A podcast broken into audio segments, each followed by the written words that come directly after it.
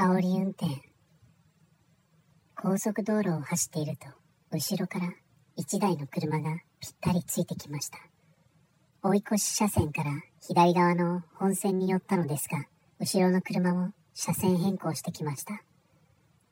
ちょっとブレーキをかければぶつかりそうな危ない距離でした。今話題の煽り運転かとドキッとしました。僕がチラチラとバックミラーを見るので、彼女も気づいたみたいで、次のサービスエリアによる？と聞いてきました。僕は何度か車線変更したり、減速したりして、離れられないか試してみましたが、後ろの車はぴったりくっついて離れようとしません。標的にされているのは明らかでした。しまいにはクラクションを鳴らし始めました。僕と彼女はすっかり怖くなってしまい、次のサービスエリアが見えてくると、祈る思いで寄りました。ところが、煽ってきた車も僕たちに続いてサービスエリアに入ってきました。駐車場に車を止めると、煽り運転の車もすぐ近くに止まりました。僕は慌ててドアと窓のロックを確かめました。何を言われても反応しないようにしよう。そう言うと、彼女はコクコクとうなずきました。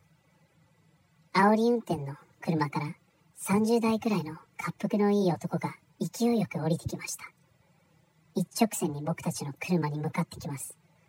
僕は心臓が縮むような恐怖を覚えました。男は運転手側に来ると激しく窓を叩いて何か叫んでいます。何を言っているのかわかりませんが、繰り返し同じフレーズを叫んでいるようでした。自然と唇を読んでいました。こ、う、ぶ、さ、せ、き。後部座席。そのフレーズが分かった瞬間、キャーという彼女のものすごい悲鳴が車内に響きました。後部、後部座席に向けられた彼女の視線を追い、うわーと出したことのない声が思わず出ていました。血まみれの見知らぬ女がこちらを睨みつけていたのです。僕と彼女は転がり出るように車を飛び降りました。後部座席の女が僕を追って腕を伸ばしてきましたが、男の人が僕の腕を持って助け上げてくれ、間一髪でドアを閉めてくれました。僕と彼女は男の人に連れられ、サービスエリアのベンチに逃れました。あの車、呪われてるよ。レンタカーだろ。聞くと、男性は強い霊感の持ち主で、僕たちの乗った車の後部座席に邪悪な霊が乗り込んでいるのが見えたので、警告のために呼び止めてくれていたそうです。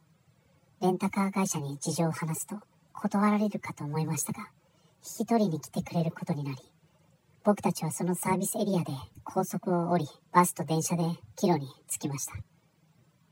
レンタカー会社の人に車を渡す際、ジューズやお守りを持って車に乗り込んだのを見逃しませんでした。そんな曰く付きの車をレンタルするのもどうかと思いますが、それ以上に強く思うのは、もう、あんな目に会いたくないということです。